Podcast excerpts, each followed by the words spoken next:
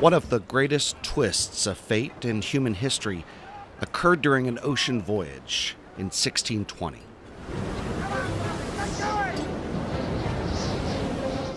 The Pilgrims were originally bound for Virginia to live north of Jamestown under the very same charter granted to the citizens there. But fate charted a different course.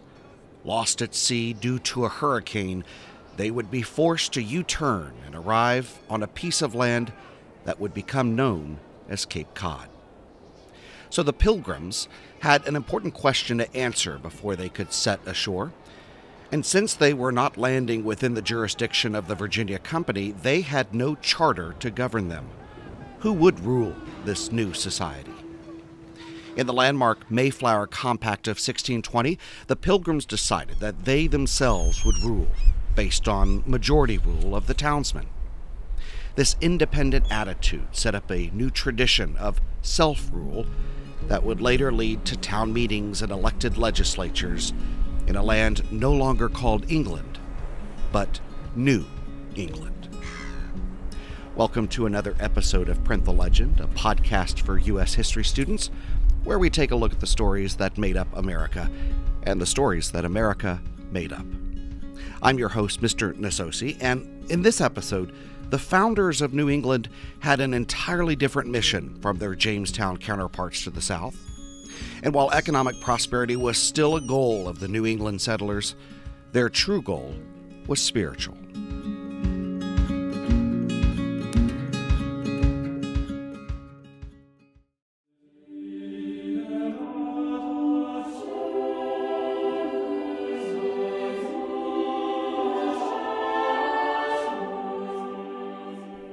Fed up with the state of the Church of England, pilgrims, and 10 years later, the Puritans sought to recreate society in the manner they believed God truly intended it to be designed. Now, to understand the why, we need to get to the causes of leaving England in the first place. It's important to remember that religious strife reached a peak in England in the 1500s. We all know the tale. When Henry VIII broke with the Catholic Church of Rome, spiritual life in England was turned on its ear. The new church, under the king's leadership, was approved by the English Parliament, but not all the people of England were willing to accept this new Church of England. At first, the battles were waged between English Catholics and followers of the new church, the Anglicans. The rule of Queen Elizabeth brought an end to the bloodshed, but the battle waged on in the hearts of the English people for many more years. The Pilgrims, called the Separatists in England because of their desire to separate from the Anglican Church, were persecuted by the throne. And the Puritans, so named for their desire to purify the Church of England, experienced the same degree of harassment. By the second and third decades of the 1600s, each group decided that England was no place to put their controversial beliefs into practice. Where else but in the New World could such a golden opportunity be found? The land was unspoiled. Children could be raised without the corruption of old English religious ideas, and the chance to create a perfect society was taking root. The Stuart kings saw America as a means to get rid of these troublemakers. Everything, it seemed, was falling into place.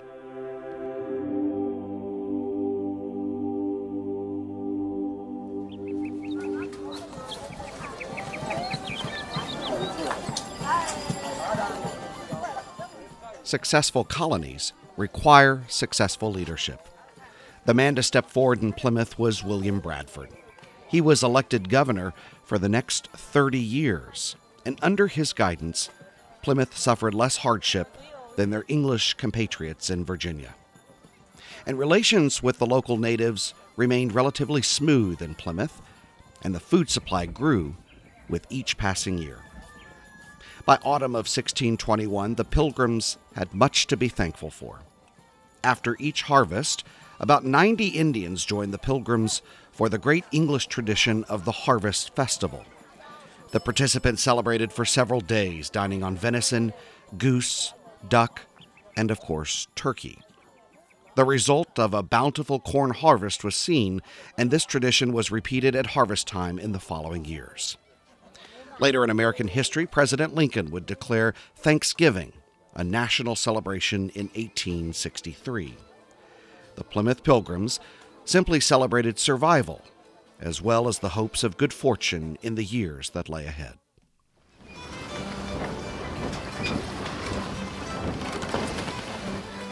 Just nine years after the Pilgrims arrived in New England, the passengers of the Arbella left England in 1630 with their new charter and a great vision. These Puritans would be an example for the rest of the world in rightful living. Future Governor John Winthrop stated their purpose quite clearly. He said, quote, We shall be as a city upon a hill. The eyes of all people are upon us. The Arbella was one of 11 ships carrying over thousands of Puritans to the Massachusetts Bay Colony that year. It was the largest original venture ever attempted in the English New World. The passengers were determined to be a beacon for the rest of the world to follow, a model of Christian charity, in the words of the governor. And they had a unique vision that had come from Europe, from the doctrine of John Calvin called predestination. This doctrine held that God is all powerful and all knowing, and therefore the fate of each individual soul is known to God at birth. Nothing an individual can do or say could change their ultimate fate. And Puritans believed that those chosen by God to be saved, the elect, would experience conversion. In this process, God would reveal to the individual his grace, and the person would know that he was saved.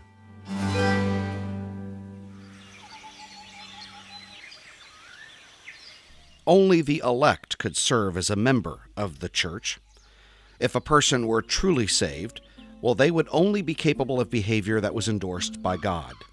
These living saints would serve as an example to the rest of the world. And during these early years, ministers such as John Cotton carefully screened individuals, looking at their behavior, their clothing, and their conformity to see if they have, in fact, experienced conversion. An elected legislature was established in these colonies, echoing the desire for self government already seen in other English colonies. And although ministers were prohibited from holding political office, many of the most important decisions were made by the clergy. In fact, in 1636, Harvard College was instituted for the purpose of training Puritan ministers.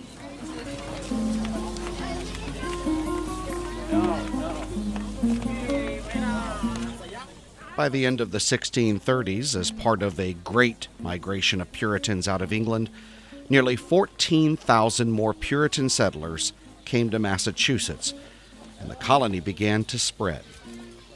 By century's end in 1691, Plymouth Colony, still without a charter, was absorbed by their burgeoning neighbor to the west.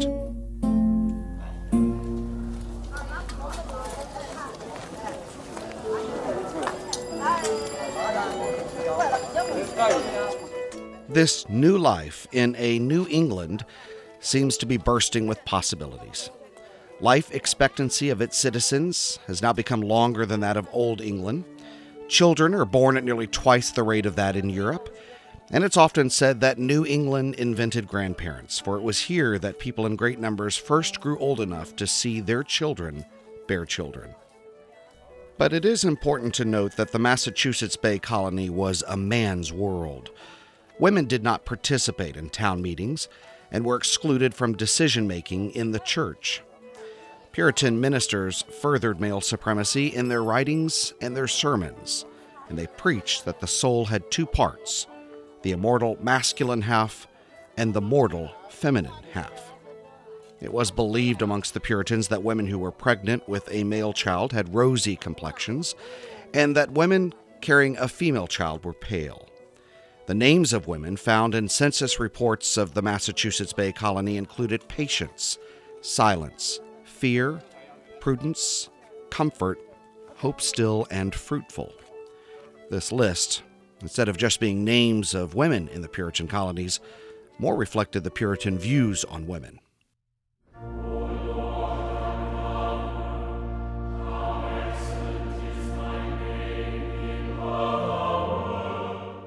And church attendance, well, of course, that was mandatory. Those that missed church regularly were subject to a fine, and if you missed church very often, well, you were subject to public whippings. The sermon became a means of addressing town problems or concerns, more like a pulpit of politics than that of the Bible's vision. And the church was sometimes patrolled by a man who held a long pole, and on one end was a collection of feathers to tickle the chins of old men who fell asleep. On the other was a hard wooden knob to alert children who giggled or slept. For the Puritans, church was serious business indeed.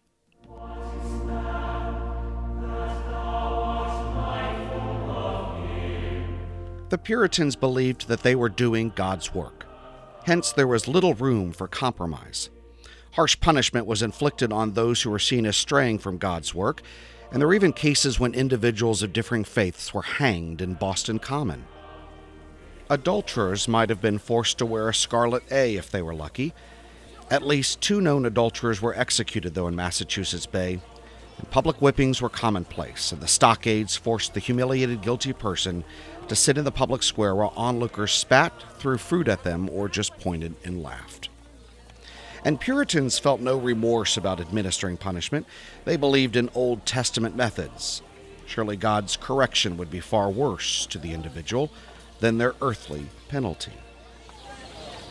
To avoid such perils of Puritan punishment, one must conform. That includes religious and social conformity. But not everybody was ready to conform, including those free thinkers like Anne Hutchinson and Roger Williams.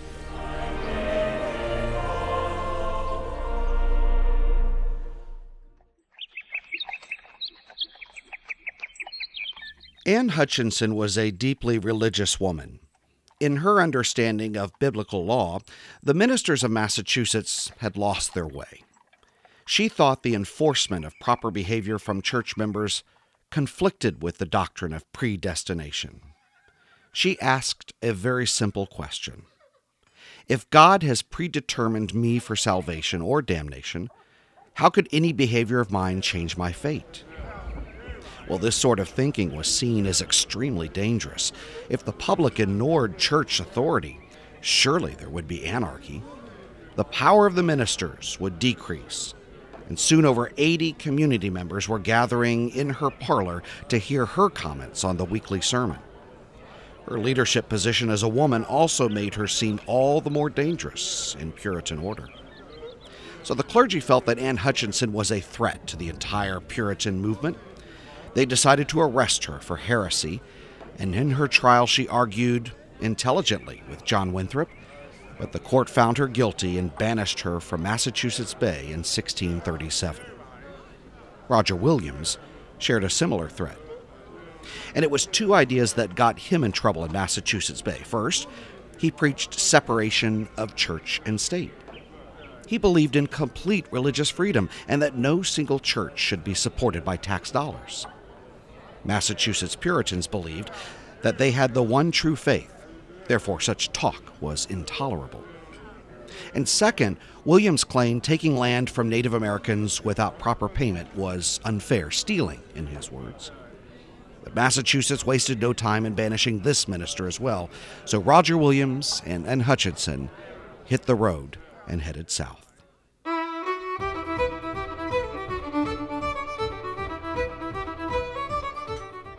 Conformity is quickly turning to dissent in the Puritan community.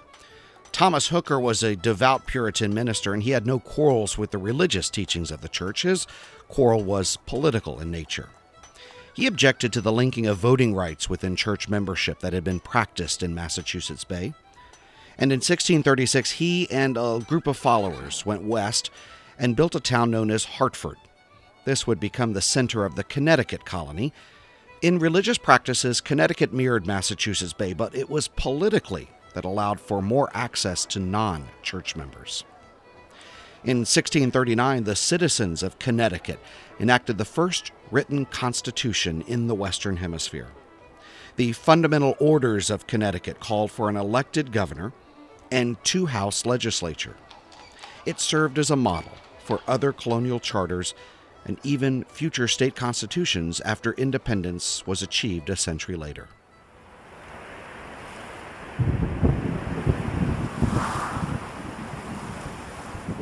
Salem, Massachusetts, 1692.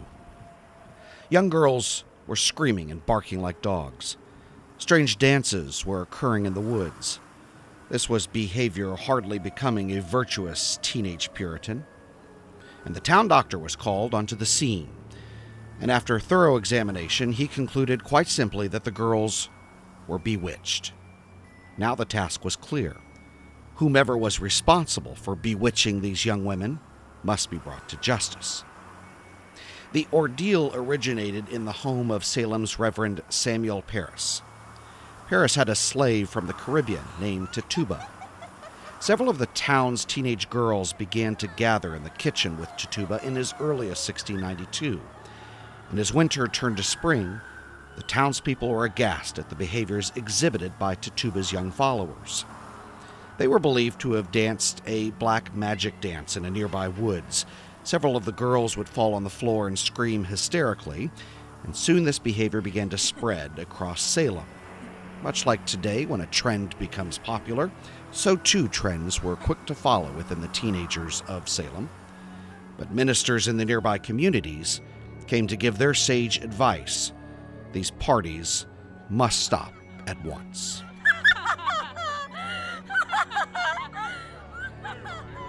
The year long Salem witch trial turned the community into hysteria. People began accusing each other that accusation turned to hysteria, and hysteria turned into chaos. But by 1693, the hysteria began to lose steam when, conveniently enough, the governor of the colony, upon hearing that his own wife was accused of being a witch, quickly ordered an end to the trials. However, 20 people and two dogs were executed for the crime of witchcraft in Salem. One person was actually pressed to death under a pile of stones for refusing to testify. And that concludes this episode of Print the Legend, a podcast for U.S. history students where we look at the stories that made up America and the stories that America made up. Coming up in our next episode, we look at the middle colonies, where diversity, unlike conformity in New England, is taking place. The middle colonies of Pennsylvania, New York, New Jersey, and Delaware are seeing the English mix with Swedes, Dutch, Germans, the Scots Irish, and the French. Along with the Native American tribes of the Algonquin and the Iroquois languages, well, the middle colonies are going to certainly be the very first melting pot we see in this new world.